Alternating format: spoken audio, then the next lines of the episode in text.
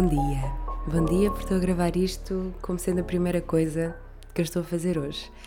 Quarta-feira, dia de sair o episódio. Guess what? Ainda não tinha conseguido gravar. Antes de mais, sejam bem-vindos a mais um episódio do Podcasters sobre Azul. Não é? Comecemos pelo início. E isto leva-me a uma pergunta para mim mesma e para vocês também. Será que eu devo, de, ai, ainda é muito cedo para pensar em conjugações verbais. Será que eu devia mudar o horário do podcast? Isto porque, quando eu estava na faculdade, a vida era simples, a vida era feliz, a vida era fácil. Mas desde que comecei a trabalhar, sinto que ter um podcast que sai à quarta é um pouco chato. Uh, até agora tinha sido fazível, mas fazível porque eu também às vezes ou gravo no próprio dia, depois sinto aquela pressão toda que tenho mesmo de gravar na quarta para sair, nem que seja na quarta à noite, mas para mim o ideal é que ele saia de manhã. E, e tenho feito um esforço para que ele saia mesmo à quarta, às vezes não é possível. E isso tem-me dado stresses e eu quero eliminar stresses da minha vida. Por isso eu não sei até que ponto não seria mais fácil eu passar o horário para, para um dia de fim de semana, por exemplo, domingo, que assim as pessoas depois podiam ouvir na, logo a partir de segunda de manhã e, e te, tinham logo o episódio da semana. À quarta, eu gosto da quarta-feira, acho um dia fixe para lançar podcasts, uh, porque é ali meio da semana, mas lá está, eu acho que a nível de logística, para mim é mais fácil ter uma semana para gravar e não ter meia semana. Quer dizer, eu tenho na mesma uma semana, só que o que é que acontece? Eu preciso de conteúdo, não é? Então tem de acontecer alguma coisa. E hum, quando, quando eu tenho, eu apanho o fim de semana no meio, não é? De quarta a quarta, e eu no fim de semana nunca consigo gravar, ou raramente, porque ou estou em viagem em Porto Viseu, ou há coisas a acontecer. Fins de semana são sempre chatos quando vivemos entre duas cidades. Um, então, gravar durante a semana para mim é a solução. E ter mais tempo para gravar durante a semana era ótimo. Portanto, estou a ponderar mudar aí para domingo. Mas digam o que é que acham, uh, se isso faz diferença para vocês, enquanto ouvintes um, porque estou a ponderar. Olha, antes de mais, também começar por fazer correções do episódio anterior, porque eu estava muito excitada, muito entusiasmada com a viagem a Alsace e acabei por cometer gralhas. E a minha mãe foi ver o episódio e depois ligou-me a dizer que gostou, que se notava que eu estava muito entusiasmada e feliz com a viagem, ficou muito feliz, mas que tinha metido os pés pelas mãos a explicar algumas coisas. Ela deu os parabéns à minha, à minha pronúncia, por isso, palmas, mas uh, cometi do, dois erros. Um deles foi dizer que o Königsburg, que é o nome daquele castelo, uh, eu disse que o era castelo e que burra. Eu sei perfeitamente que Chateau é que é castelo, ou é só o nome do castelo. Por isso, desculpem essa gralha. Pessoas que percebem francês também me deram na cabeça de certeza. E a outra gralha foi que eu disse que nós tínhamos ido no último dia ao Museu Theodore Deck em Colmar, e esse museu é em Gavillers. Nós, na verdade, fomos ao Museu do Bartoli uh, em Colmar, e esse sim é que foi a pessoa que projetou um, a Estátua da Liberdade. Por isso, perdoem as minhas gralhas de emoção e de um episódio nada planeado. Mas é essa a magia dos podcasts, não é verdade? Por falar em Estátua da Liberdade, foi a Met Gala ontem uh, a Met Gala ou Met Gala, não sei. Fiquei impactada com, com os outfits. O meu favorito é aquele que, que se transforma, que faz-me lembrar um, o vestido da, das Barbies. Barbie Princesa Elia, Barbie Lago dos Cisnes. Faz-me lembrar assim essa vibe e amei. Fiquei chocada com Kim Kardashian a usar Marilyn Monroe, o vestido icónico. Não sei o que achar disso, estou um pouco apoquentada. Mas pronto, também não, não vou comentar muito mais o, o Met Gala porque estou aqui de fato treino a gravar para vocês. Quem sou eu para comentar, seja o que for, não é?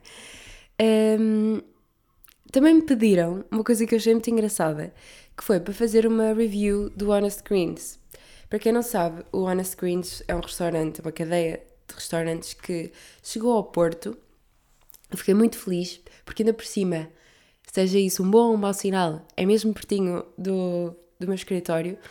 Uh, é só descer a rua e estou lá, é na Rua Santa Catarina. E hum, eu estava muito ansiosa para provar, porque eu nunca tinha ido nem sequer ao de Lisboa e fui com alguns colegas meus da empresa. Fomos lá logo na sexta-feira passada e amei. É incrível. Eu não fazia ideia e, e ainda me estou a questionar um pouco como é que um restaurante que tinha tanta gente. Nós fomos no segundo dia de abertura uh, e estava um mar louco de gente ao almoço e eu estou impactada como é que um sítio que tinha tanta gente conseguia trazer comida tão boa e com tanta qualidade e tão rápido.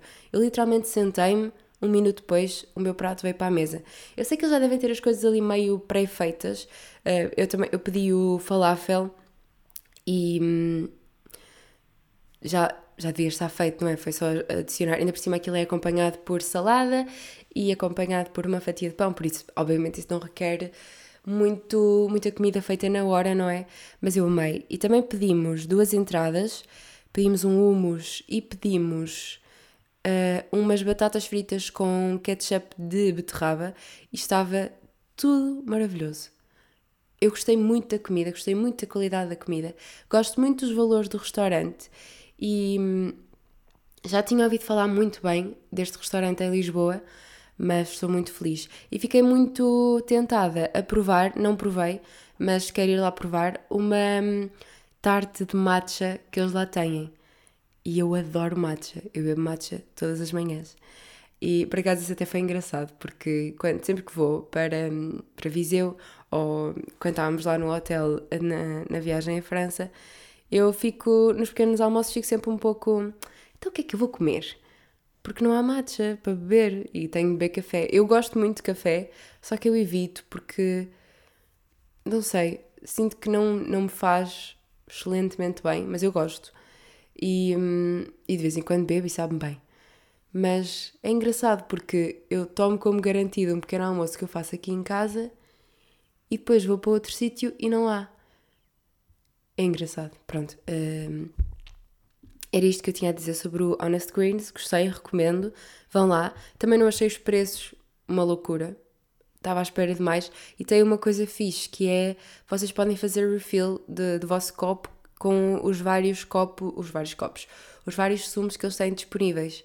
E eu achei isso muito giro porque podem experimentar vários sumos e, e só pagam 2,5€ para experimentar qualquer sumo. E isso é muito interessante. E o que é que eu tenho mais aqui para falar hoje convosco? Por acaso, acho que até tenho alguns temas interessantes. Tenho aqui uma, um assunto que eu já tinha apontado há algum tempo, que é a questão de, de usar maquilhagem, de usar ou não usar maquilhagem, de porquê usar, porquê não usar.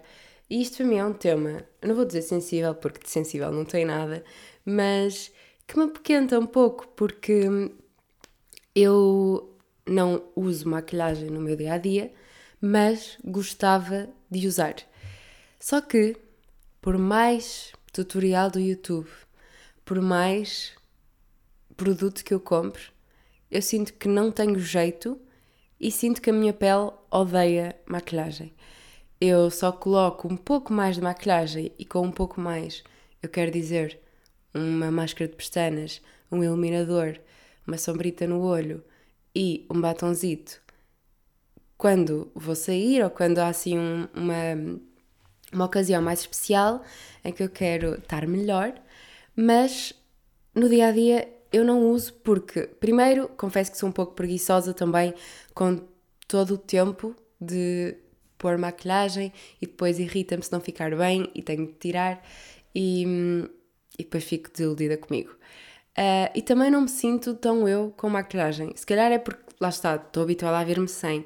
Mas eu gostava porque eu vejo pessoas a fazer coisas tão incríveis com a cara e com produtos diferentes e com maquilhagens e com as sombras e fica tão giro. Eu tenho uma colega minha no trabalho que combina a sombra dela com o resto do outfit e eu adoro isso. Eu acho que dá imensa personalidade.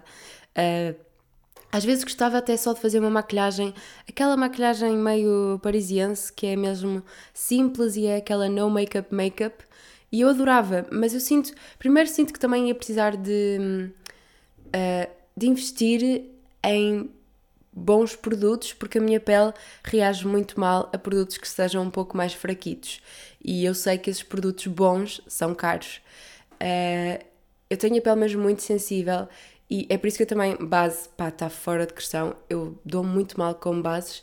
Lá está, nunca experimentei uma base caríssima, não sei se ia dar-me bem ou não, mas como eu tenho a pele muito sensível, a pele meio atópica até, uh, a minha pele não, não é uma maquilhagem. Mesmo quando eu ponho nos olhos, às vezes eu noto que fica depois logo vermelho quando, quando tiro ou quando estou muito tempo com ela. A minha pele não, desistiu de mim e disse: Não, maquilhagem não, não é para ti. Eu lembro mesmo quando no teatro tinha de usar maquilhagem de, para, para as peças e assim, uh, no final eu sofria, porque a minha pele não gosta e não, não está habituada também. Um, mas eu, eu às vezes vou sair ou vou estar com, com pessoas, até mais, normalmente é mais velhas do que eu, e, e eu sinto-me mal por estar a sair de casa sem maquilhagem. Uh, não porque eu não me sinta confortável com a minha própria pele sem maquilhagem, porque sinto, ando assim todos os dias, estou habituada a ver-me assim. Uh, é, eu gosto, gosto de me ver sem maquilhagem, já, já me habituei, uh, sinto-me bem. Um, e pronto, é a minha cara como ela é, mas eu sinto-me mal porque sinto que me dá um ar um, pouco. dá-me um ar muito infantil. Não sei explicar. Assim, eu gostava de às vezes, conseguir dar um ar mais arranjado com a maquilhagem e, e até sentir-me mais bonita, porque a maquilhagem é feita para isso, não é? É feita para enaltecer as nossas feições, as nossas qualidades. E ainda ontem eu estava a ver um vídeo da Mel Barros e ela faz uma maquilhagem no vídeo mesmo simples e só aquilo que ela fez deu ali assim logo um outro ar à cara dela. E assim um ar mais fresco. E era isso um bocado que eu queria. Só de vez em quando, entendem? Não é começar a usar maquilhagem todos os dias, se bem que não tenho nada contra quem o faça e acho ótimo e há pessoas que são literalmente artistas, mas isto se calhar também vem meio de uma insegurança minha de que eu preciso de alguma coisa quando estou com certas pessoas ou quando vou a certos eventos para estar melhor. Mas por outro lado, eu acho que também temos o direito de querer estar melhor e de querer estar mais bonitos ainda à frente de outras pessoas, não é? E Houve uma altura que até falei disto uh, com, com a minha psicóloga, que ela me disse que, que mesmo para aumentar a, a minha autoestima e a minha confiança, usar maquilhagem pode ser mesmo importante, porque faz-nos sentir que cuidamos um bocadinho mais de nós, que nos arranjamos mais. E hum, eu sinto que, que isto usar maquilhagem tem dois polos. Tem, uh, a nível de inseguranças, digamos assim, tem o meu polo, que é não sei bem qual é que é a minha relação com a maquilhagem, às vezes gostava de usar, sinto-me insegura se não usar para certas ocasiões, mas ao mesmo tempo sinto que não me sei maquilhar. Um, e sinto meio que uma pressão para usar, acho que é mesmo isso, é eu para aquela ocasião devia usar maquilhagem e sinto pressão. Um, e depois sinto que há o outro grupo de pessoas que se sente mal sem maquilhagem, porque eu já tive colegas, eu tive uma amiga minha, uh, que não vou dizer quem é, obviamente, para preservar a sua identidade, mas nós fomos os dois passar um fim de semana e ela disse-me que só ia tirar a maquilhagem para dormir porque tinha confiança comigo, porque quando está com outras pessoas e dorme com outras pessoas, ela não o faz e dorme com maquilhagem porque não quer que as pessoas a vejam sem. E ela tirou a maquilhagem, eu respeitei a decisão dela um, e fiquei feliz por ela ter à vontade para tirar a maquilhagem à minha frente, mas quando ela tirou a maquilhagem, ela para mim ficou exatamente igual. Ficou a mesma pessoa, igualmente bonita, lindíssima, com e sem maquilhagem. Ok, tive de fazer um corte porque disse o nome da minha amiga, uh, mas eu estava a dizer que, que disse-lhe que, olha, tu ficas tão bem com ou sem maquilhagem. É, é a mesma coisa da tua cabeça, é a mesma coisa psicológica, tu não te sentires bem sem maquilhagem. E até é, é, digamos que não é nada aconselhável eu dormir com maquilhagem. Faz muito mal à pele e é uma coisa que eu mesmo quando, quando vou sair e ponho maquilhagem, eu não durmo sem tirar a maquilhagem, porque faz mesmo mal. Uh, E eu até lhe disse: olha, isso faz-te mal, não sei o quê, deves tirar a maquilhagem sempre antes de dormir, independentemente com quem durmas. E, e, realmente ela disse que não, não tinha esse à vontade e que se sentia mal mesmo sem sair de casa sem maquilhagem, sem pôr nem que fosse só uma máscara de pestanas ou qualquer coisa. E, e eu, eu às vezes, eh, quando ouço esse tipo de coisas, fico: será que eu também devia sentir mal por não usar maquilhagem todos os dias? Ou seja, será que eu também devia pôr nem que fosse só uma máscara de pestanas? Pronto, isto no fundo somos todos inseguros, não é? Uns para uma coisa, outros para outra, mas qual é a minha conclusão? Não tenho bem uma conclusão. Adoro ver os outros com maquilhagem. Adoro ver vídeos de pessoas a maquilharem-se e adoro ver vídeos de pessoas a mostrarem produtos de maquilhagem que eu amava experimentar só sinto que não, não é a minha cena e que não tenho jeito. E hum, não sei. E depois eu vejo, eu tenho um amigo meu que maquilha muito bem do teatro e perde-se imenso tempo. Eu não sei se tenho paciência para isso, honestamente. Uh, e, e, digo isto assim num, num daily basis, não é? Porque se houver assim uma ocasião especial, eu já gosto ali de passar um tempinho a arranjar-me ao espelho, mas não sei. Sinto que devia encontrar uma maquilhagem assim go-to para, para o dia a dia. Assim, só para ir. E não, com isto não quer dizer que tinha de usar maquilhagem todos os dias, mas para bem da minha autoestima também. Para me sentir mais, mais eu, mais confiante e realçar aquilo que eu quero realçar em mim. Porque, por exemplo, eu não tenho olhos para eyeliner. Eu já experimentei eyeliner uma vez e jurei nunca mais, porque eu tenho os olhos muito pequeninos e muito para dentro, digamos assim. Então, quando eu ponho um eyeliner, não dá certo, porque faz com que o meu olho fique ainda mais fechado e não me, dá, não me abre nada ao olho. Portanto, eu gosto nos olhos é de apostar em sombras, assim até com um certo brilho. Uh, gosto de pôr um bocadinho de brilho aqui no côncavo dos olhos, para também para abrir mais o olhar. E isto foi tudo dicas que eu fui ouvindo de youtubers e de amigas que já me maquilharam ou já, já me deram essas dicas e que eu fui guardando com todo o carinho e que do pouco que eu percebo de maquilhagem ainda vou implementando. Não sei, tenho de melhorar esta relação com a maquilhagem e experimentar mais. Se tiverem sugestões de produtos para pele sensível, aceito, porque também tenho meio que esse receio de estar a fazer mal à minha pele. Então gosto de simplificar tudo o que ponho nela. Pronto, passar ao próximo tema.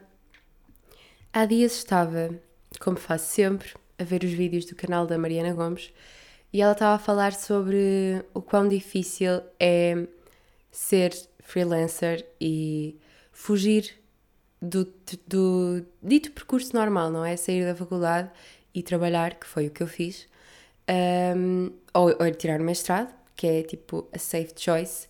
E não digo safe choice no mau sentido, digo que é um, é um percurso dito normal, entre aspas, se é que há um percurso normal. Mas ela não o fez e está a trabalhar como freelancer e a trabalhar por conta própria. E eu, paralelamente uh, ao meu trabalho a full-time, também faço coisas como freelancer. Uh, sempre gostei de não estar quieta e de fazer muitas coisas. E eu identifiquei-me com muitas coisas que ela disse, e é uma coisa que, que eu também tenho andado a pensar. Aliás, eu recomendo-vos irem ouvir um, um podcast que, que é precisamente sobre como ser freelancer. E um, o podcast, eu estava-me a tentar lembrar do nome, chama-se Fazer fazer contas. Ah, não, já sei. O podcast chama-se Fazer Preços e Assim. E olhem, é precisamente sobre este tema que eu quero falar, sobre fazer preços, sobre o quão difícil é nós darmos um valor ao nosso trabalho. E eu hum, sempre tive muita dificuldade em atribuir um preço ao meu trabalho, em pedir pelo meu trabalho sempre tive muita tendência. Eu acho que nestas áreas mais criativas há muita tendência para pessoas, até familiares e pessoas mais próximas de nós, associarem que, como é um trabalho criativo e às vezes envolve fotografia ou um design simples e não sei o quê, acham que temos de fazer isso de graça ou que é uma coisa fácil e qualquer pessoa faz. Também nas redes sociais, na gestão de redes sociais, as pessoas acham que é só publicar e, e hoje em dia meio que toda a gente acha. Eu acho que isso é, é um bocado também com, com a televisão e com tudo o que sejam assim trabalhos mais criativos e que envolvam a exposição. Acho que, que as pessoas, e arte também, arte muito também, as pessoas acham que, que é de graça, porque é, é meio que uma brincadeira e acham que por ser um trabalho com os olhos delas é mais divertido ou mais leve, entre muitas aspas, acham que, que pode ser de graça ou que pode ser em troco de, de uma migalha. E isso revolta-me, por um lado, porque é mesmo injusto e é um trabalho. Qualquer um destes trabalhos que eu, que eu enumerei é um trabalho como qualquer outro e é um trabalho que dá muito trabalho. E, e isso às vezes faz-nos até nós próprios desvalorizar aquilo que fazemos e, e questionar até que ponto é que lá está, o meu trabalho tem valor e depois ainda por cima acabamos de, de sair da faculdade e uma coisa que eu estou a tentar interiorizar é que o meu trabalho, aquilo que eu sei, aquilo que eu faço, o, meu, o valor que está nisso nada tem a ver com o facto de eu ter acabado de sair da faculdade ou não.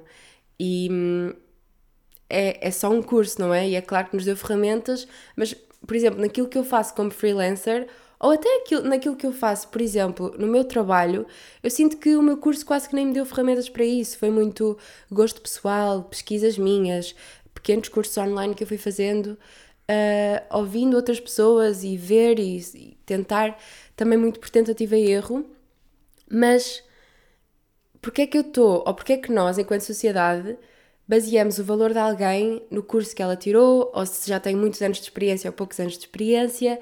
Porquê, não é? Não faz sentido. Uh, porque, principalmente muitas destas áreas criativas, é claro que os cursos dão-nos algumas ferramentas, mas parte muito de nós e parte muito do nosso olhar. Eu, eu por exemplo, Uh, no, tudo o que seja fotografia, eu não sou fotógrafa, mas quando me pedem para fazer um, um, trabalho de fotografia, ou seja, eu não tenho formação enquanto fotógrafa, mas quando me pedem trabalho de fotografia, pedem-me porque gostam da forma como eu tiro fotografias, mesmo que eu não seja uma fotógrafa profissional, nem tenha material para isso.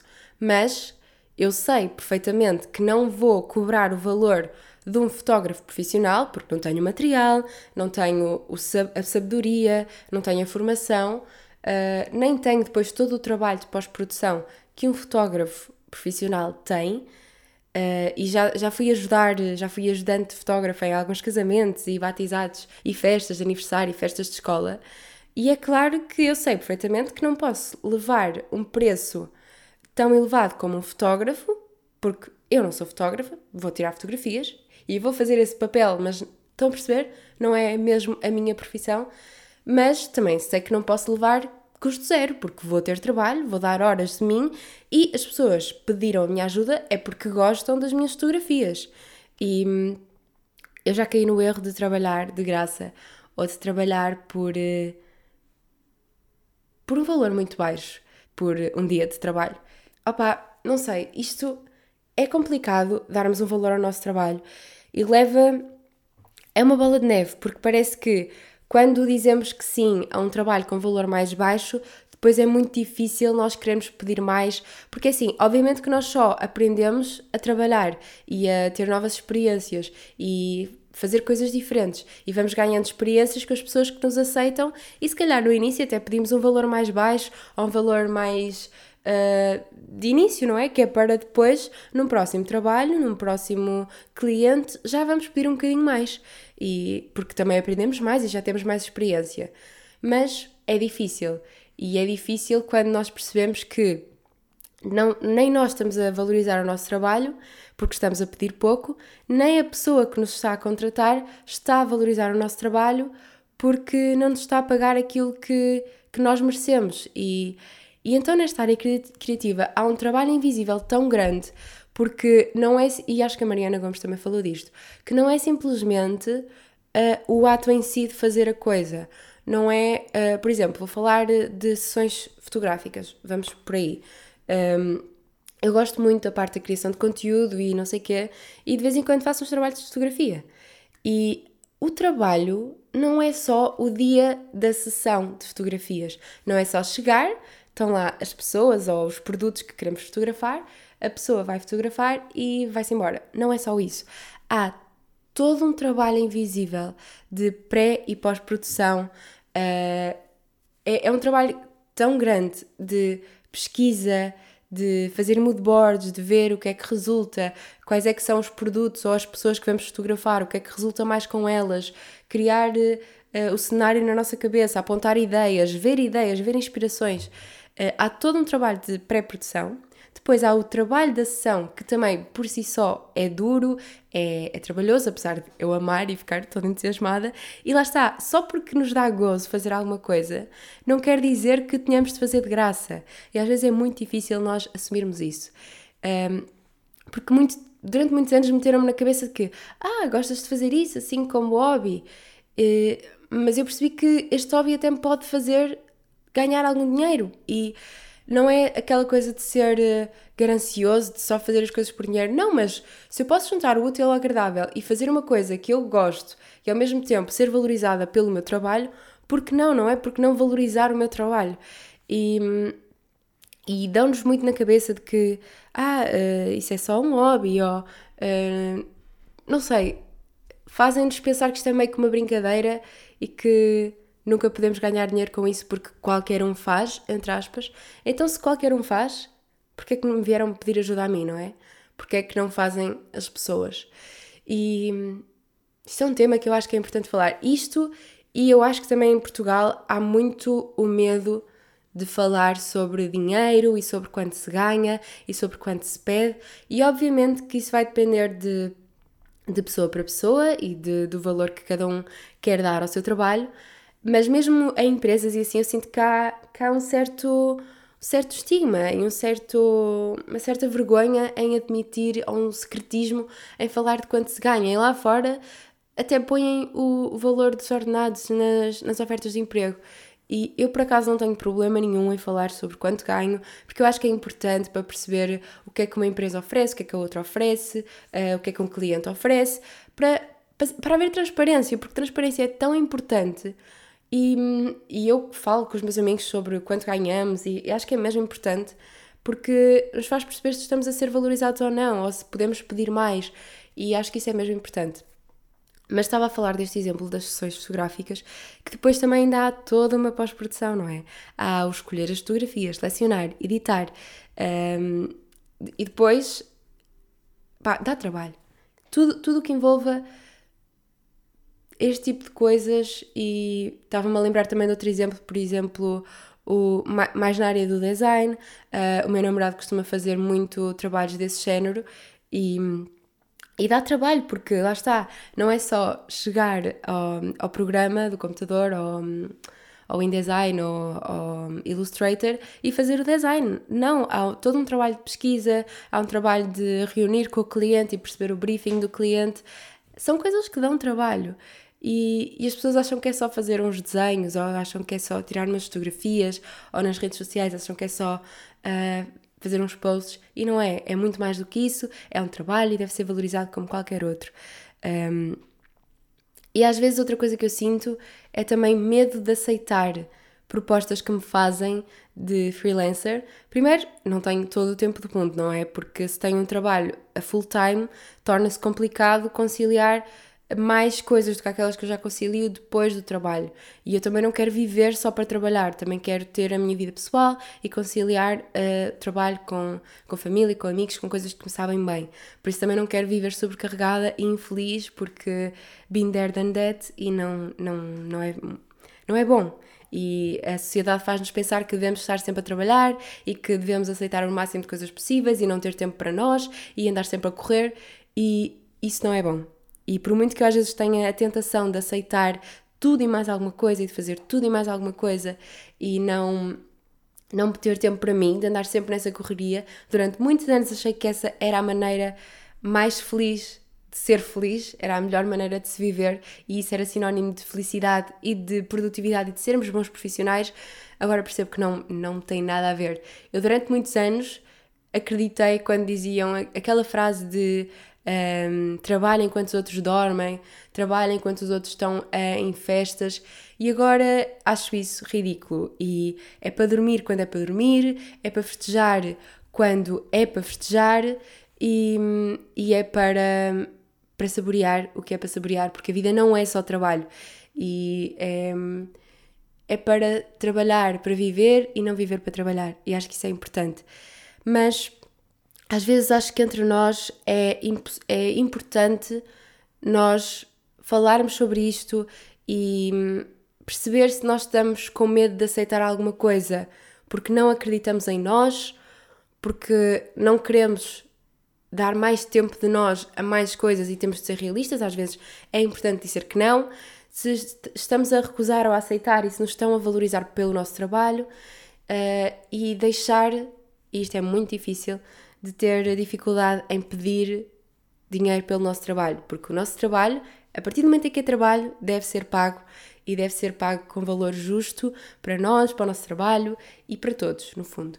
Uh, e acho que isso é uma conversa muito importante de ter e tenham-na com os vossos amigos, tenham-na com pais, com pessoas mais velhas. E eu digo e volto a dizer que quando saí da faculdade eu falei com muitas pessoas mais velhas para perceber o que é que elas estavam a fazer, qual é que tinha sido o percurso delas, porque eu acho que isso é mesmo importante. Nós aprendemos muito com as experiências dos outros, por isso acho que é fundamental falar-se mais sobre este tipo de assuntos.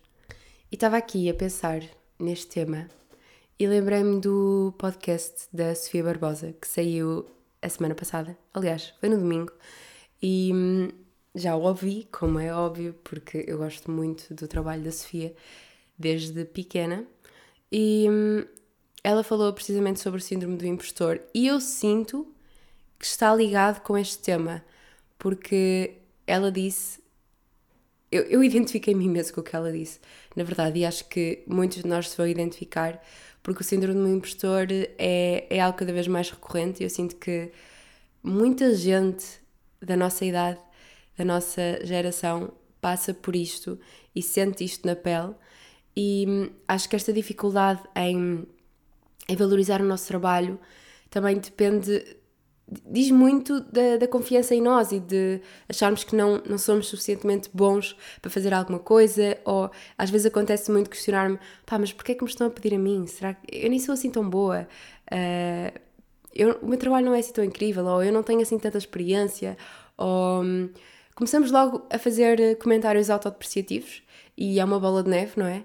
E mesmo quando é para sair fora da minha zona de conforto, e, eu também já tinha falado sobre isto. É aquela coisa de que sempre que nos fazem um elogio, eu tento dizer meio que, ah, não, mas isso, eu não sou tão assim, ou parece que há meio uma necessidade eh, interna, não é? Do nosso eu, nos dizer que não somos assim tão bons, que, que porque é que nos estão a, fazer, a dizer isto a nós, porque nós, não é? Porque é que nós merecemos isto? Será que nós merecemos isto?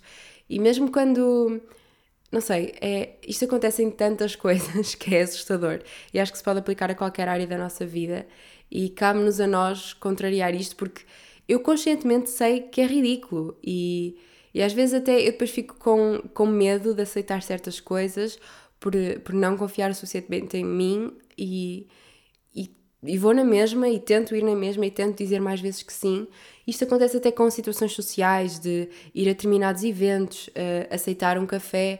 Acho, às vezes acho que não vou ter uma conversa assim tão interessante, acho que as pessoas não vão achar assim tão interessante quanto isso. E no fundo, acho que todos nós já passámos por isto, numa situação ou outra. Um, e isso às vezes leva-nos a ter medo de experimentar coisas novas ou de arriscar. E eu, isso é uma coisa que eu tenho muito medo que me aconteça e eu tento sempre contrariar este pensamento e estar consciente de que ele está cá, para também estar consciente de, de para dizer que não, para lhe dizer para, para contrariar no fundo. E, e isto às vezes parece que está meio associado com, com o eu, não é? Com o nosso ego, porque de repente parece que fazemos com que tudo seja sobre nós e às vezes temos de. Uma coisa que, que eu tenho tentado aprender é quando eu quando eu estou com muitos pensamentos do género, ah, porque eu aquilo, ou eu não sou boa o suficiente, ou eu isto, ou eu aquilo, eu não sou assim tão boa, e as pessoas vão reparar em mim e vão me criticar. Quando eu estou com estes pensamentos, eu só penso, não, tenho de desligar aqui este eu, eu, eu, eu, eu, porque no fundo as pessoas não querem saber. Uh, as pessoas, estamos todos demasiado focados em nós, não é? E é isto que eu tenho de tentar mentalizar e desligar este foco e desligar este síndrome do impostor, porque hum, todos passamos por isto. E vão ouvir a conversa da Sofia. Uh, acho que está muito interessante. Acho que para o primeiro episódio dela está incrível. Ela também já tem muitos anos a comunicar e tem, tem muito jeito. Gostei muito, identifiquei-me com, com cada palavra que ela disse. Porque no fundo estamos todos a passar pelo mesmo, não é? E o que eu tenho tentado fazer é contrariar este, este pensamento e sempre que noto que tive uma resposta negativa a meu respeito ou que estou, não estou a ser justa comigo, tento contrariar, contrariar isto uh, pá, de diferentes formas. Às vezes digo uma coisa e depois digo para mim mesma que aquele comentário que eu fiz foi desnecessário, que não preciso falar assim de mim. Uh, estou mais consciente dessas coisas. Ou tento dizer mais vezes que sim a coisas que me deixam desconfortável, ou que me tiram da minha zona de conforto, ou que acho que não sou capaz de fazer porque não sou boa o suficiente, ou quem sou eu para fazer seja o que for. Mas a partir do momento em que as pessoas nos dão um voto de confiança ou nos convidam para fazer alguma coisa, é porque à partida querem que sejamos nós a fazê-lo ou que confiam em nós, no nosso trabalho, na nossa pessoa. Por isso, vamos também todos tentar confiar um bocadinho mais em nós. Um, outro tema que eu queria falar aqui convosco é sobre. Ai, agora a minha janela estalou. Não sei se ouviram, mas pronto. Uh, seguindo, uh, agora perdi-me no raciocínio, como sempre. Ah, ia falar da semana da queima, semana académica, que estamos em plena semana académica aqui no Porto. E não sei se vocês sabem ou não, dependendo de há quanto tempo acompanham o podcast e me acompanham a mim por aqui. Uh, eu fui finalista o ano passado, eu acabei a licenciatura o ano passado e acabei a licenciatura em pandemia, não é? Portanto, não houve semana académica, não houve queima, não houve. não houve nada, basicamente. Eh, eu acabei por fazer só duas cerimónias assim muito simples, que nem se chamam cerimónias. Fui basicamente fazer um piquenique com as minhas amigas da faculdade e fiz um almoço também de família, assim uma coisa muito simples cá no Porto. E foram dois momentos muito bonitos, mas eu achava que tinha lidado bem com o facto do fim da licenciatura não ter assim sido nada uau. Uh, confesso que não, não senti grande falta, porque também sinto que não fui das pessoas, e já falei sobre isto aqui, que, que, sentiu mais o espírito académico ou que valoriza isso sequer. Não, nunca foi muito a minha cena, até me arrependo um bocado de ter comprado o traje, honestamente, uh, porque quase não usei e também não é algo que, que faça muito sentido para mim. Não, pronto, não não sou parte das pessoas que, que vive intensamente espírito, ai, espírito académico. E este ano eu achava que, pronto, esta era uma semana que me ia passar um bocado ao lado, como passou nos últimos dois anos, porque também não houve, obviamente, e mesmo sabendo que o André é finalista e que, uh, pronto, vai também celebrar à maneira dele, ele também não é a pessoa mais uh, que mais vive o espírito académico. Eu acho que ele ainda assim é capaz de viver um pouco mais do que eu, mas nada também de comparado com, com aquelas pessoas que gostam mesmo e vivem mesmo o espírito académico e que estão em grupos, uh, etc, etc, etc. O que, o que eu senti, o que eu estou a sentir esta semana é que eu estou a viver o meu ano de finalista, mais, mais esta semana, até mais esta semana que marca o final, que nem é bem o final, porque no fundo eu há um ano ainda estava a estagiar, portanto ainda nem sequer tinha acabado a licenciatura, mas pronto, esta semana tem assim sempre esta carga simbólica. Eu sinto que estou a viver a minha semana académica de finalista este ano pelos olhos de amigas minhas e do meu namorado que este ano são finalistas. Eu ainda ontem estive no, no cortejo e, hum, aliás, estive lá primeiro não porque queria, mas porque estava a sair do trabalho e tinha de atravessar o cortejo para vir para a minha casa a pé. E foi crítico porque estava com a minha lancheira do escritório, com a minha mochila com o computador e foi difícil chegar a casa, mas passei lá. E quando eu estava a passar, eu estava, estava a ficar assim meio. Primeiro fiquei um pouco nervosa porque vi imensa gente e já não estava habituada a ter de lidar com mares de gente e isso mexeu um pouco com a minha ansiedade, mas depois lidei bem com isso e, e até achei piada.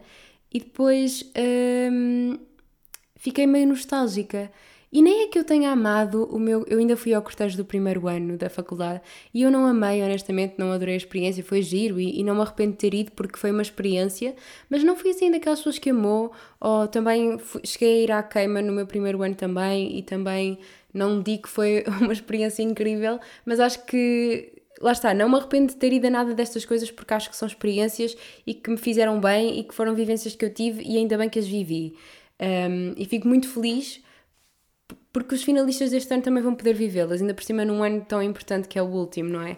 E, e acho ótimo as pessoas aproveitarem e divertirem-se. E tenho muitos colegas do meu ano que este ano estão a fazer-se passar por finalistas, ou seja, estão a aproveitar que este ano há festa e há celebrações para, uh, pronto, no fundo, celebrarem e marcarem uh, este momento como se fossem finalistas e acho isso super ok, porque se as pessoas valorizam estes momentos, acho que devem celebrar como, como bem entenderem. Uh, eu não, não estou a fazer, mas também porque lá está, não é uma coisa que eu ligo e o que eu queria, e sempre disse isto, era acabar a faculdade, uh, mas acho bonito as pessoas estarem a fazer isto e estarem a viver intensamente estes momentos. O que eu estava a dizer é que eu sinto que depois eu cheguei a casa ontem e saí mais o André para irmos ter com umas amigas nossas que estavam no, no cortejo. E depois lá até cartolei o André e cartolei mais uma amiga minha e foi giro e foi muito giro passar pelas pessoas todas, estava tudo muito feliz, notava-se que havia uma energia muito boa no ar.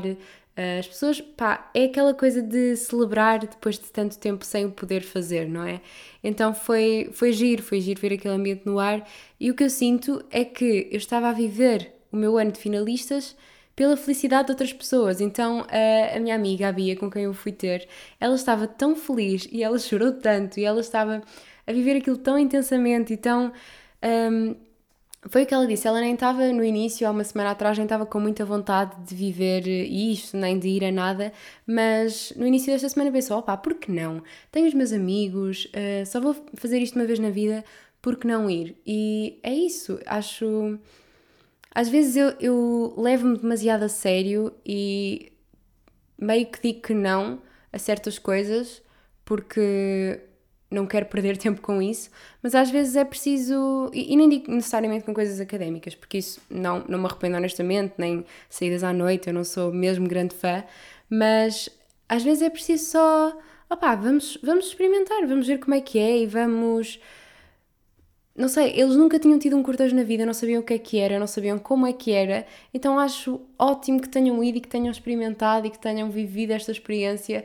Uh, uma coisa que me apoquentou um pouco foi a quantidade de lixo que estava no chão, e eu não queria ser esta pessoa, mas ehm, divirtam-se à vontade, só que não é preciso fazer tanto lixo. Eu fiquei assustada porque eu depois acabei por fazer o percurso todo ao contrário, ou seja, da tribuna dos aliados até à rua onde eles saíram, porque a minha amiga queria ir ter com uma outra amiga dela e nós levámos-la lá e a quantidade de lixo estava mesmo, assustadora.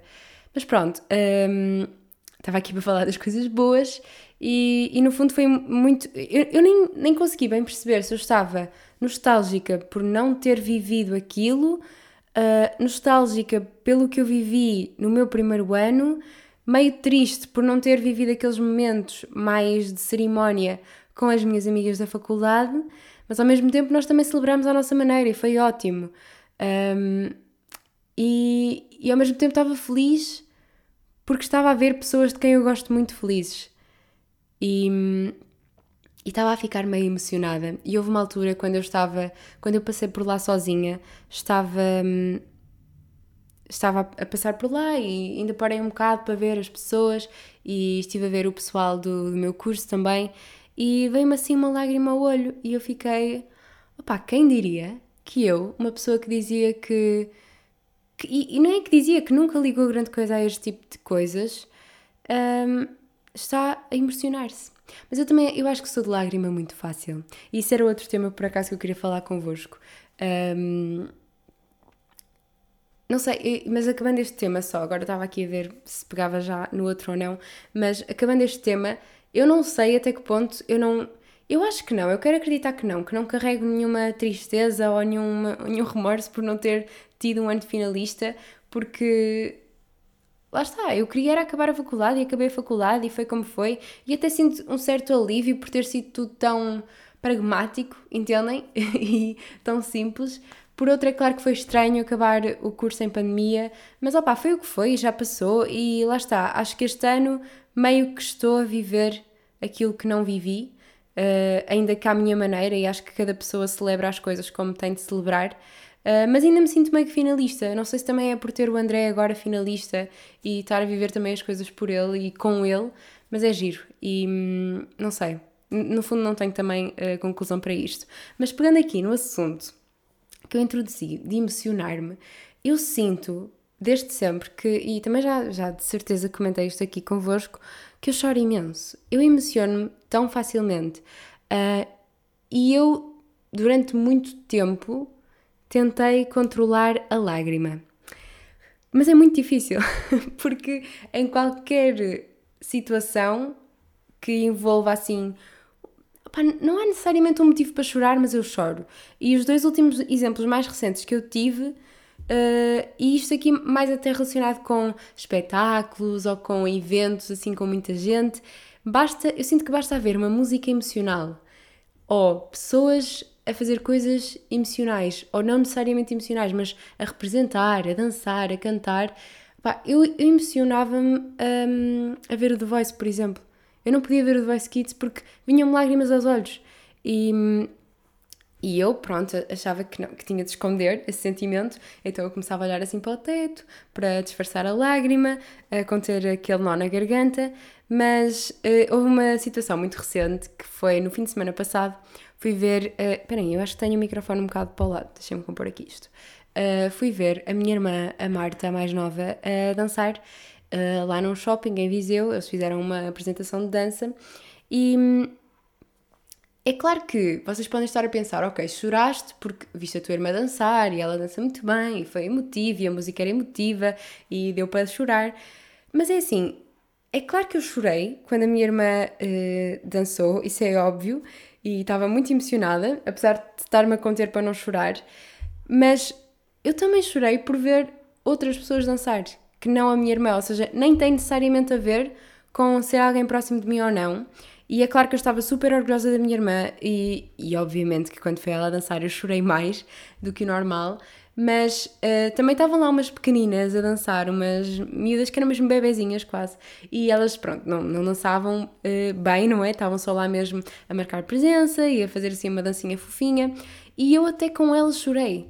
Eu, eu não sei porquê, e sinto que noto mais isto desde que, que a pandemia uh, acabou, digamos assim, e que voltámos a eventos. Uh, eu lembro quando fui ver o primeiro concerto depois de, do confinamento, eu também fartei-me de chorar por nada. O momento não era nada emocional e a música também não. E eu também nem gostava assim tanto do que estava a ouvir. Mas acho que só pelo facto de estar ali eu chorei. E, e eu não sei porque isto me acontece. Eu não sei se sou uma pessoa extremamente emocional e sensível, que qualquer coisa me faz chorar e, e depois eu fico mesmo Olhem, eu naquele evento da minha irmã eu assumi só. Estavam a cair as lágrimas, estavam e caíam e caíam e eu devia estar toda vermelha e devia estar horrível porque eu fico péssima quando choro, mas eu, eu só assumi porque a um certo ponto eu já não conseguia uh, controlar. Eu acho que herdei isto da minha mãe, porque ela também chora muito por tudo e por nada. Uh, mas eu sinto que exagero, porque eu choro mesmo muito e. Não sei, é isto, isto a certo ponto irrita-me porque às vezes não há motivo suficiente para eu chorar e eu estou a chorar.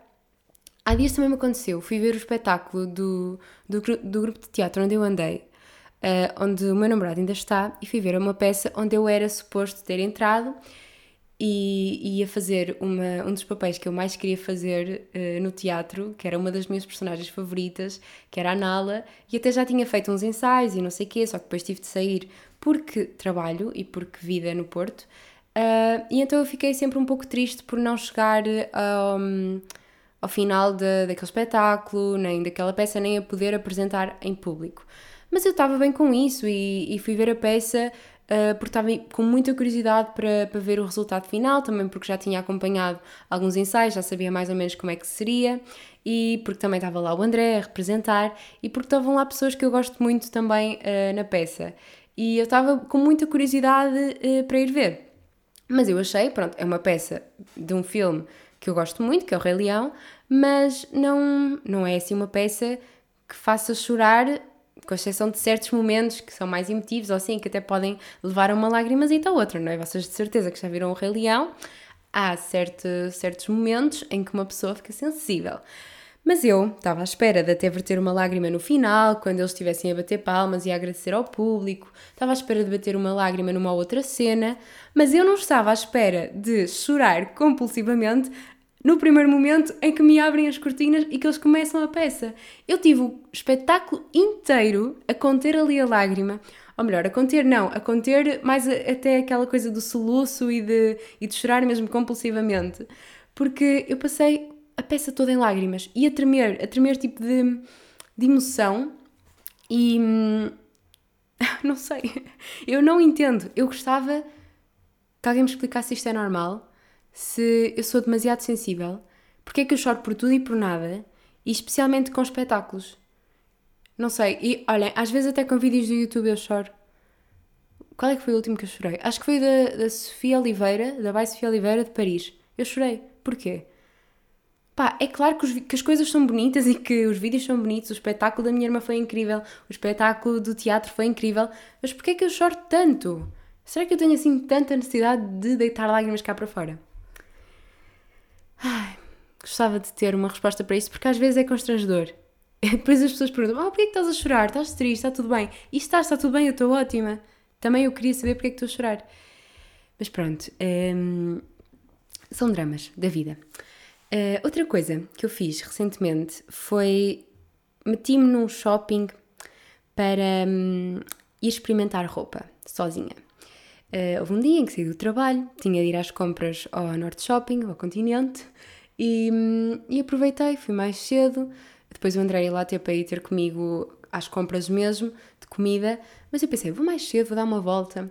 Estava uh, assim, a semana passada tinha sido muito complicada, estava assim, olha, foi um dia terrível, foi um, o pior dia da semana e eu senti que estava a precisar de um momento só para mim. E normalmente um shopping não é o primeiro sítio que eu escolha para uh, para um passeio só comigo ou para estar só comigo, mas naquele momento estavam a apetecer assim uma coisa mais. Não queria dizer fútil, mas vou dizer fútil, não me estou a lembrar de melhor palavra. E principalmente porque não é algo que vá muito de encontro aos meus valores e princípios, não é? Uma pessoa que defende, defende a sustentabilidade, que defende, que está sempre a falar de moda sustentável, de repente decidir que vai desanuviar a cabeça ao ir experimentar roupa a lojas não é propriamente a coisa mais sustentável da vida.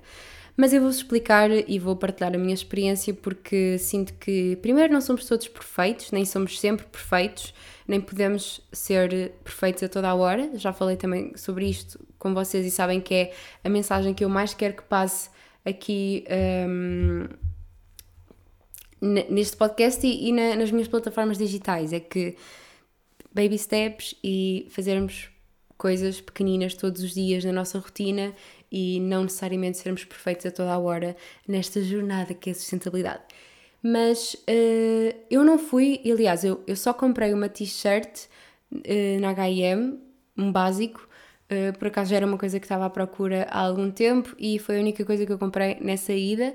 E obviamente, lá está, não foi perfeito, foi da HM, não deixa de ser fast fashion, mas. e não, lá por ser da coleção Conscious, não quer dizer que seja sustentável. Mas pronto, uh, comprei uma t-shirt, mas nem, nem era aí que eu queria chegar. Eu fui experimentar roupa e fui dar um passeio a lojas porque eu, pronto, eu sempre gostei muito de, de moda e gosto muito de moda, então um, uma coisa que eu, que eu tento fazer para contrariar um bocado o meu consumismo que eu tinha há uns anos atrás é hum, é distanciar-me, é aquela coisa longe da vista, longe do coração.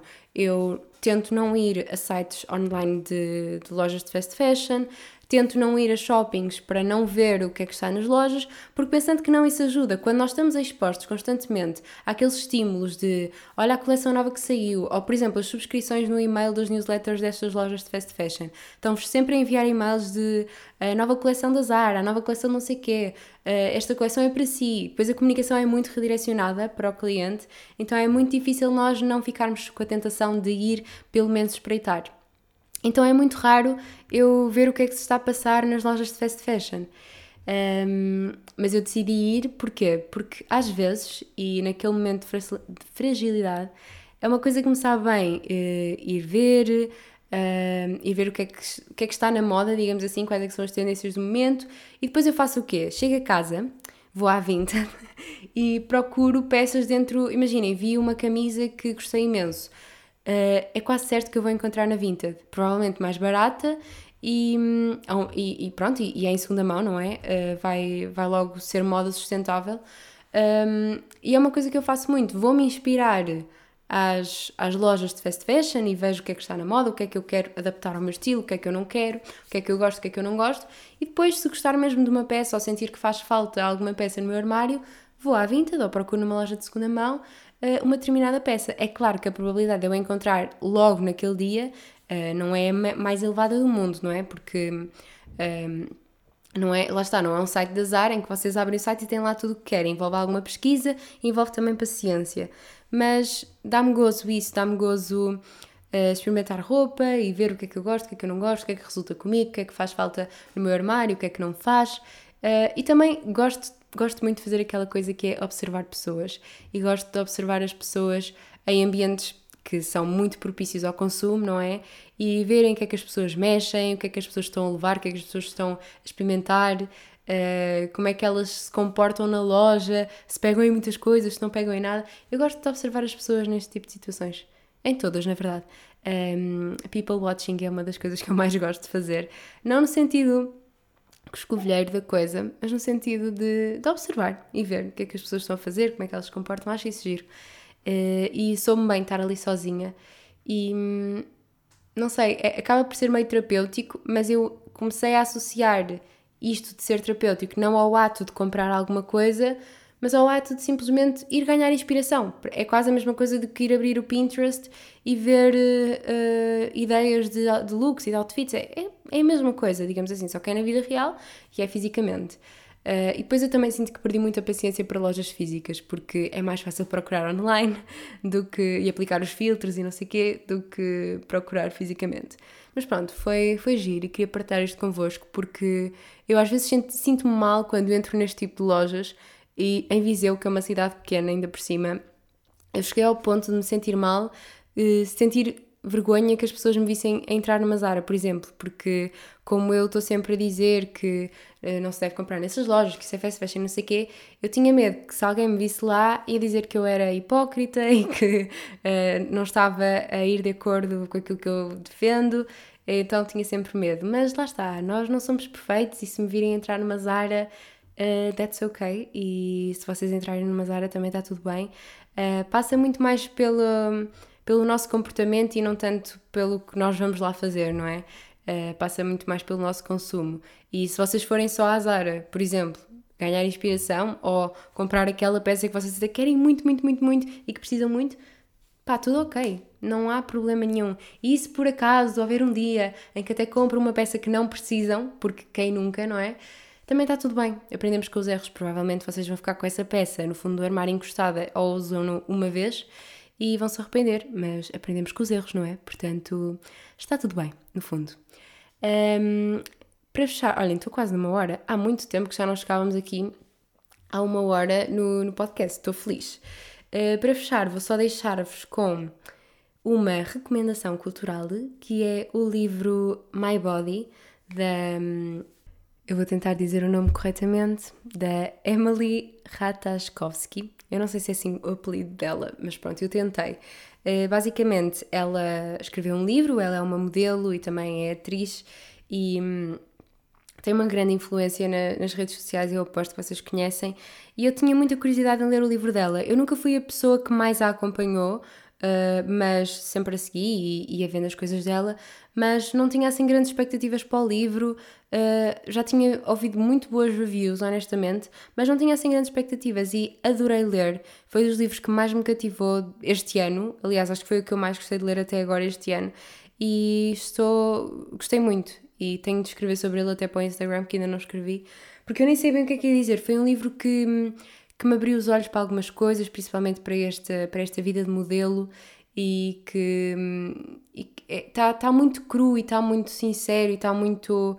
ela fala sobre coisas mesmo com a relação com a família e a forma como os outros comentam o nosso corpo e como nós valorizamos ou não o nosso corpo e aquilo que fazemos com ele. Está muito interessante e hum, para mim que sempre tive estes complexos com o corpo e a relação com o corpo sempre foi um pouco complicada, ler sobre o corpo das outras pessoas acaba por ser bom e acaba por nos dar outras perspectivas e ver que no fundo todos nós de alguma forma temos alguma insegurança ou que cada um de nós tem uma história, cada corpo tem uma história.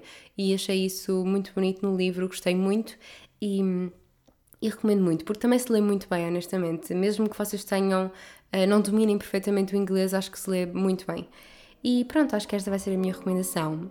Vou calar-me porque chegámos a uma hora e espero que tenham gostado. Sei que falei muito, mas já tinha saudades. Por isso, um beijinho, até para a semana e tchau, tchau.